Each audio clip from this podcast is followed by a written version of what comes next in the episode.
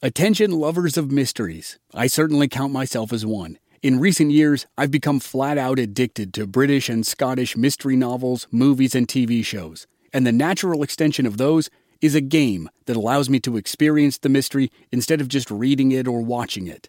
Don your own detective hat in June's Journey, a free, hidden object mobile game that delves into the captivating journey of June Parker a self proclaimed detective on a quest to unravel the mystery surrounding her sister's untimely death. It's set in the glitz and glamour of the roaring 20s, and you play as June, deciphering clues and uncovering secret plots within thousands of beautifully illustrated scenes. New chapters are added to the game each week, and you can personalize and decorate your very own Orchid Island where the story takes place.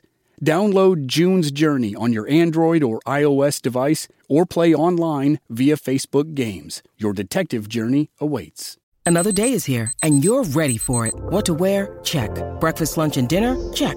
Planning for what's next and how to save for it? That's where Bank of America can help. For your financial to-dos, Bank of America has experts ready to help get you closer to your goals. Get started at one of our local financial centers or 24-7 in our mobile banking app. Find a location near you at bankofamerica.com slash talk to us. What would you like the power to do? Mobile banking requires downloading the app and is only available for select devices. Message and data rates may apply. Bank of America and a member FDIC.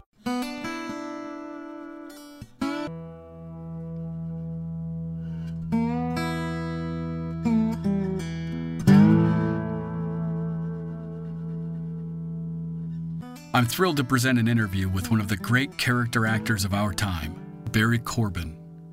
He's approaching his 40th year as a film and TV actor, and this past April of 2018, he was inducted into the Hall of Great Western Performers at the National Cowboy and Western Heritage Museum in Oklahoma City. The MC for that ceremony was his old friend, Sam Elliott. Barry's credits are way, way too long to list, but I sat down with him to talk about a few classics. First, he embodied the man and the myth of Charlie Goodnight, the famous Texas cattleman, in the one man play by Andy Wilkinson called Charlie Goodnight's Last Night. Goodnight and his partner Oliver Loving were the core inspirations for the characters of Woodrow F. Call and Augustus McCrae in Larry McMurtry's all time great novel, Lonesome Dove. And of course, Barry Corbin played the role of Roscoe Brown in the epic TV miniseries. He'll tell some stories of the making of the film, as well as his memories of filming another movie in the same area but one that could not have been more opposite, though it also starred Tommy Lee Jones. That one was No Country for Old Men. You can currently see Barry as a guest on the show The Ranch on Netflix and in a whole host of upcoming movies. I met him at his home in Fort Worth, which is basically a shrine to the Old West. And here's an amazing nugget. On one of his bookshelves is a hardcover copy of Lonesome Dove, signed by every single living Texas Ranger. It's an incredible sight. So, without further ado, here's Barry Corbin.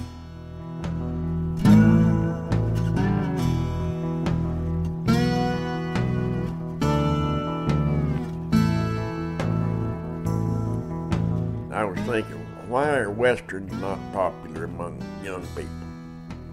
When I was a kid, which is I'm 77 years old, when I was a kid, the old west was like yesterday. It was like uh, what uh, the Vietnam War would be to a kid now. You know, just recent. There were still cowboys coming to town horseback when I was a kid in uh, in Lamesa. It's like now if if you uh, watch a western to the kids today, it's like watching a, a a Revolutionary War movie to a kid when I was a kid. You know, you didn't want to watch a movie with guys with powdered wigs and stuff. You know, that wasn't. That, you you didn't want to see that because it was ancient. Well, that's what the Western is now to these kids. Yeah, they, they don't have any way to identify with it. There's no way. There's no way they can identify with it. Most of them have never seen a horse, and if you if you get on if if they went to get on a horse, they wouldn't know how. Now it's all spaceships. They got Star Star Wars. That's Western, but it's spaceships instead of horses and livestock. Well, I think uh, on that on that topic, that is kind of one of the questions I, I, wanted to ask: is why do you think it's it's important to keep the Old West alive, both the iconic moments that have been kind of romanticized and the you know the and darker the, the, darker moments? Yeah.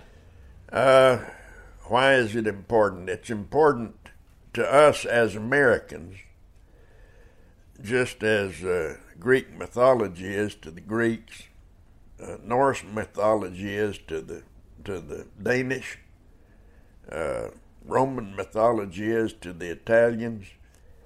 It's it's that important to keep it alive. If we don't keep it alive, we lose our national identity. We lose our our self-identification as Americans. It's our mythology. It's our mythology. It's our, and it's not real any more than uh, Mount Olympus with the God sitting up there, you know, running everything. Is uh, it's it's idealized. Our we've we made it a myth. At uh, in in fact, in point of fact, a cowboy guy working on on a ranch somewhere he never got, he'd get to town maybe twice a year. And he'd go wild, crazy. Uh, we think of it now, you, you see a Western, and you see these people riding horses on the street, milling around on the boardwalk, saloons full. Well, that's not, that never happened. I mean, there wasn't anybody in town. They were all out working you know, people who were in town, shopkeepers and people were in their places of business. There wasn't people wandering around the street, you know, carrying baskets and riding their horses up and down the street. I tried to convince them when you're doing a movie, don't say, don't get all the, we don't need all these people out here. They didn't have that many people in the whole state, you know. once a month, you know, they'd come in, do some, uh, you know, do the shopping and sit around and gossip a little bit, and then they'd go back home. Right. They didn't, they didn't hang around in town.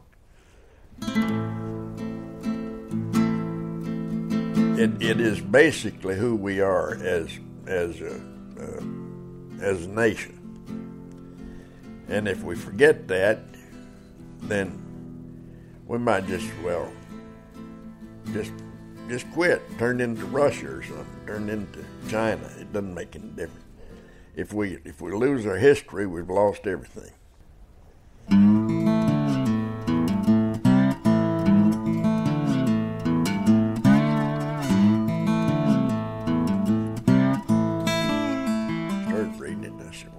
This character Ellis? Where does he come in?" Right.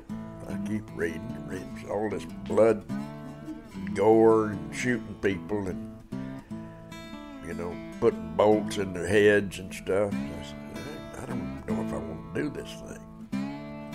I kept reading and reading and reading.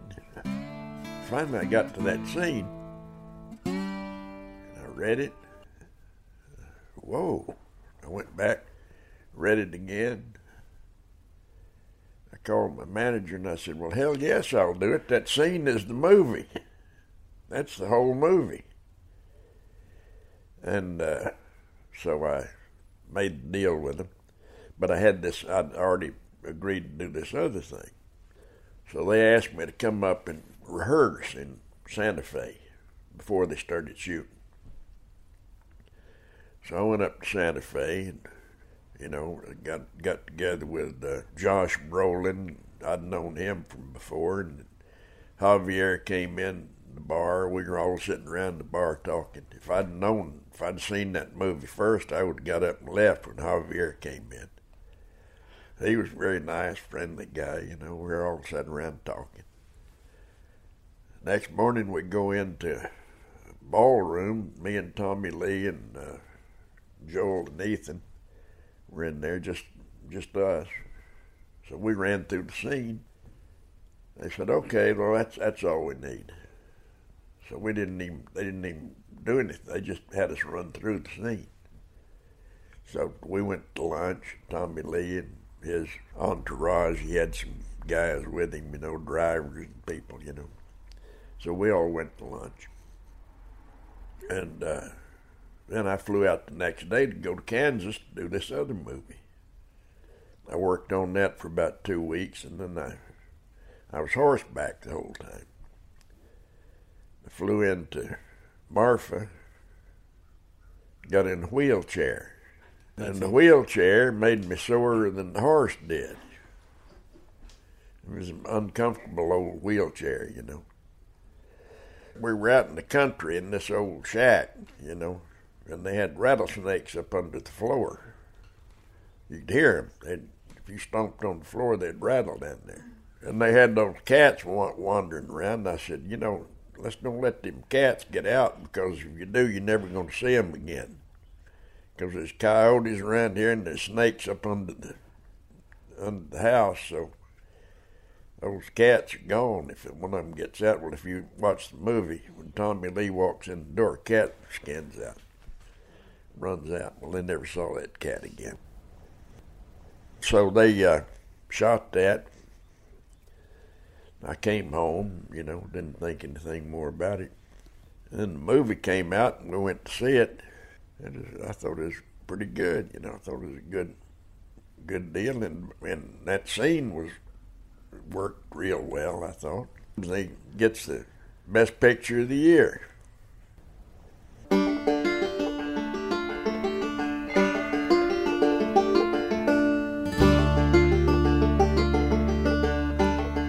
Were a couple things about Charlie Goodnight himself that maybe the lay person wouldn't know that you might have learned getting deep into it the way you were? He was a very complex man. I mean, he, he was he had no education, no formal education. He was self-educated. He was a self-taught botanist. He uh, he's one of the first ones to experiment with uh, interbreeding the bison with cattle. He uh, developed a, a, strain he called uh, and they called it Beefalo now. It, uh, it it's a it's a hybrid. Uh, he also tried to interbreed. he experimented with breeding uh, pigs with goats. That didn't work out. But he he did he tried all kinds. Of, he was always experimenting with things. He was a plainsman, and obviously he worked uh, out in the in nature, and his whole uh, his whole life was based around nature. He was a friend of the Comanches. Right. Quanah Parker, they were. He was one of his one of the cattlemen who who uh, helped him build his house. Okay. The Star House. Yeah, the Star House. Yeah. Still, uh, they still it's still standing in Cache, Oklahoma. It's on private property. You have to get permission to go in, but it's still there. He was a scout for the for the uh, uh, for the Rangers. Uh, Sol Ross was the, their Ranger leader, when they found Cynthia Ann at uh, battle, they, they call it the Battle of Pease River, but it was no battle. It was all the men were gone out hunting, and they just there was women and old people, you know, in there, and uh, it was basically a slaughter. They killed killed everybody, and they saw this one woman with the baby and they noticed she had blue eyes. It was Cynthia Ann Parker. She'd been kidnapped years before. And uh, Goodnight wanted to just let her go with her people, with the with the Indians, because he said she she'll never be able to adjust to to our way of life, and she never she never did adjust. Her baby died within a year, and uh, within a year after that, she was dead. She she kept trying to escape, trying trying to go back. She wanted to go back.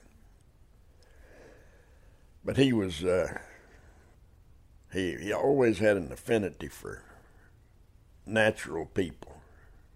Uh, civilization to him was was not a a good thing. Now he fenced it. He was one of the first people to fence his. He, he uh, brought in barbed wire to the to the panhandle because he knew that it was that's was the coming thing. He uh, quit carrying the gun as soon as they had law there. He never carried one after that. He always had one with him, but he never carried one. When he was an old man, he was going to the trail dri- old trail drivers reunion in in uh, San Antonio. He caught the train in Goodnight, Texas, and rode down to to Fort Worth. Met up with an old friend of his. His old friend came. and They took the train down to uh, San Antonio. He was going to be down there a week. He had a little carpet bag with him. Goodnight did. That's the only, luggage he had with him. There was a, a clean shirt, a couple of changes of underwear, box of cigars, bottle of whiskey, and a Colt 45. That's all he took. I try to travel that way myself. Play takes place in one night. Goodnight's last night on Earth. It's called Charlie Goodnight's Last Night. And uh, the audience either is a figment of his imagination and it's people that he that he knew, or they're people coming in to pay their last respects. You never know for sure because he never knows for sure. So I'm. It starts out.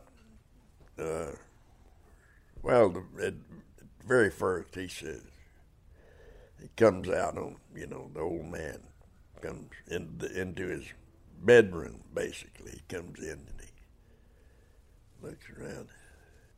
Some goddamn town denizen left the gate a swinging. Leave a goddamn gate like you find it. Is that so difficult?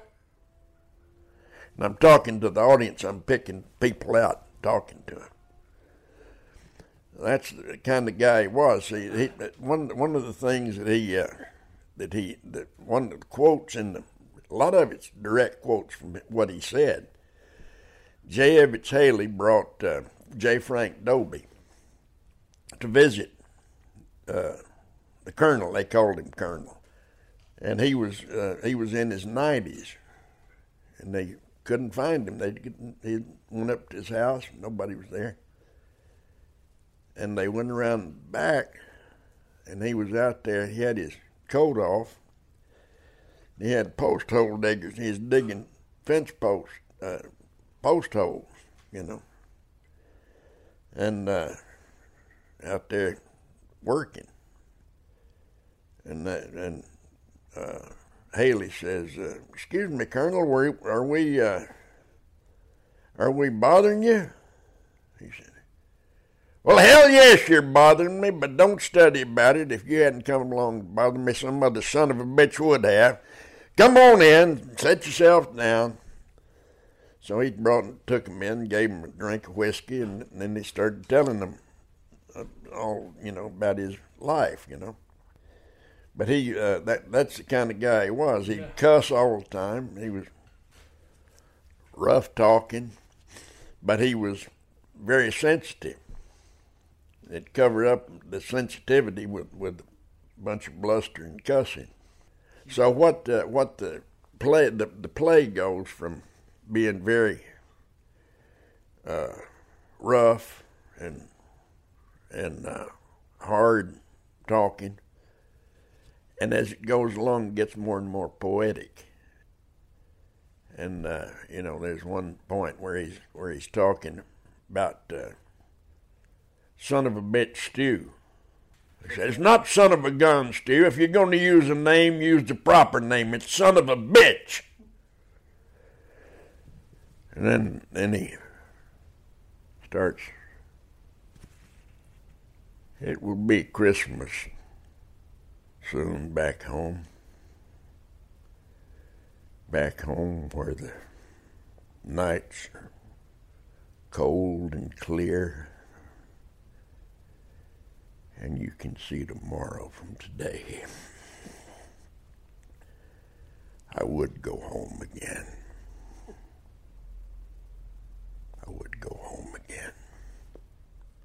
Then he then he then he goes from that to says, uh, Christmas last Christmas I sought to have a son of a bitch stew made for our Christmas repast. But somebody, unbeknownst to me, meddled in the in the provisions, and what we had was a damn poor excuse for a son of a bitch.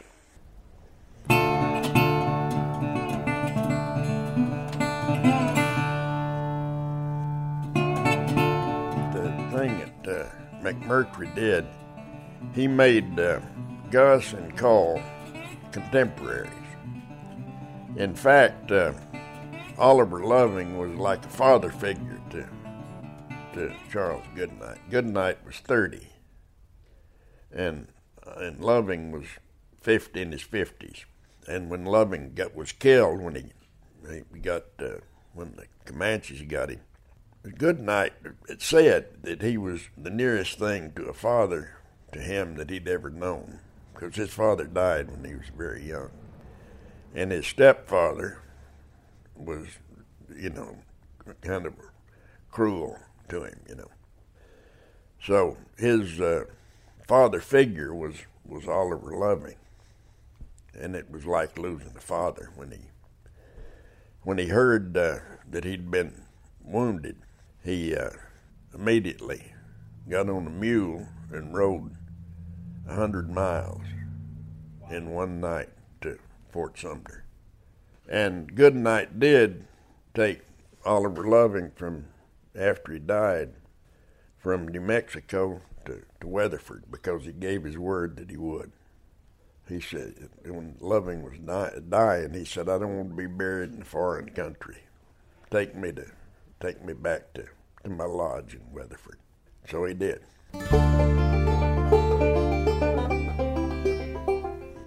And I don't know if you know the whole history of, of this story.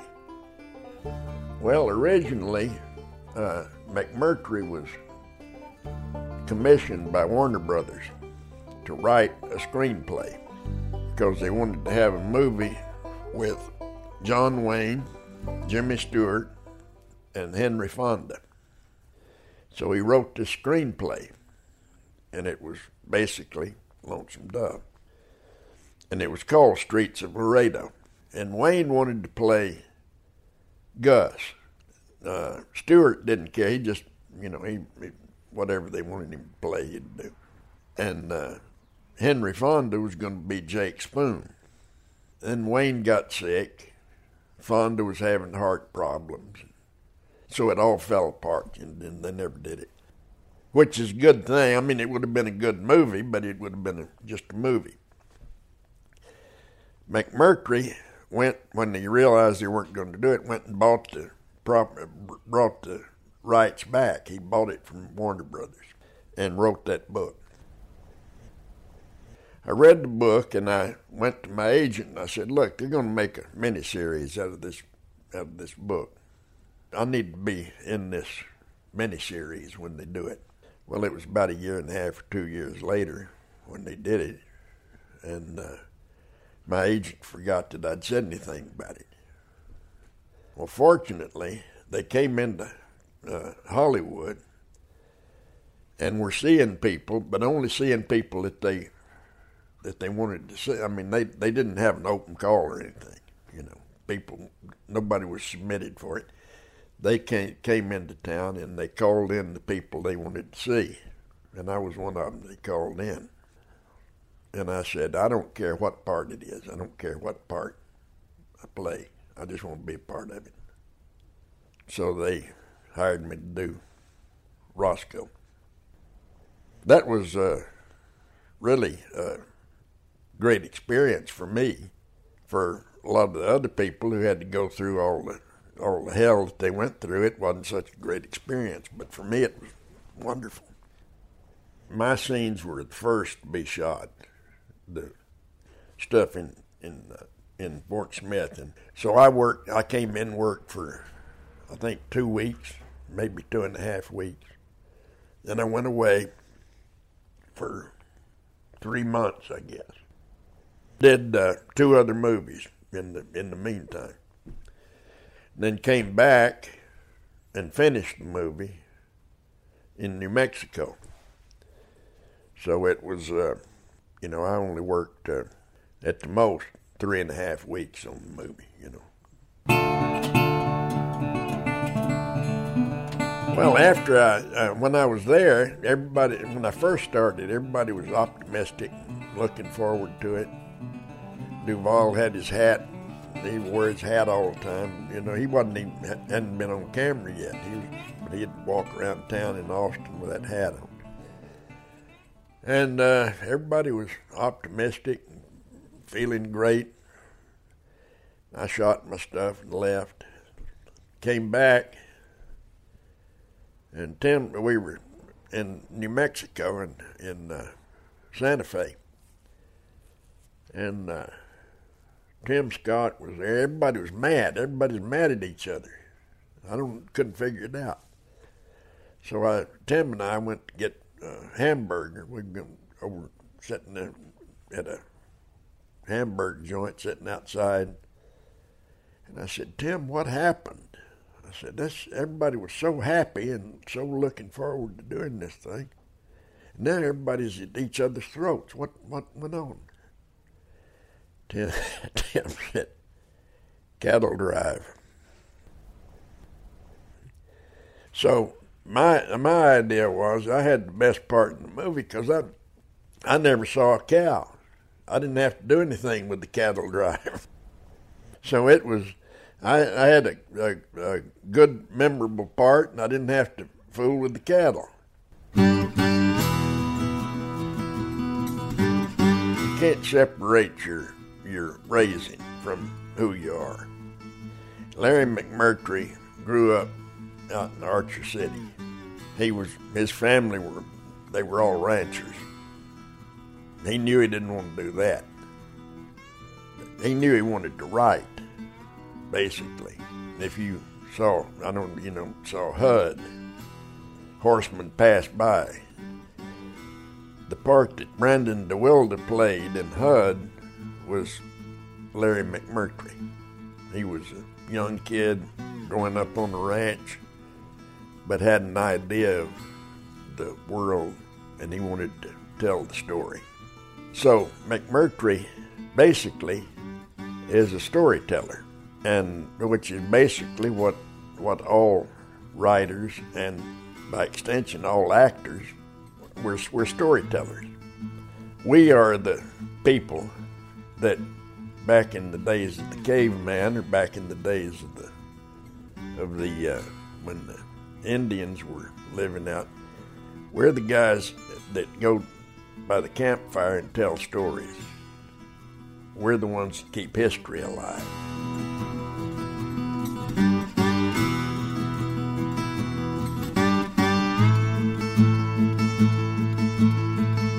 Reach up there and get that book.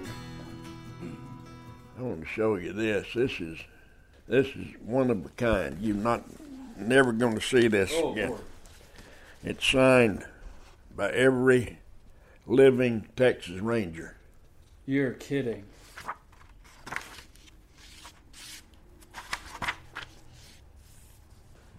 Texas Rangers gave it to me. They hired me as, as a speaker.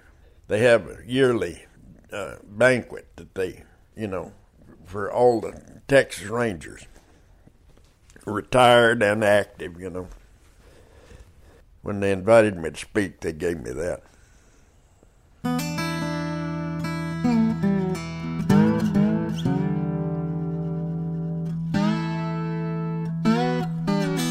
Thanks for listening. Now, as always, if you like the show, please give it a rating and a review on iTunes. Those things help make the show more visible to new listeners as they're browsing through all the different podcasts out there. You can find us on the web at oldwestpodcast.com and on our Facebook page, Legends of the Old West Podcast.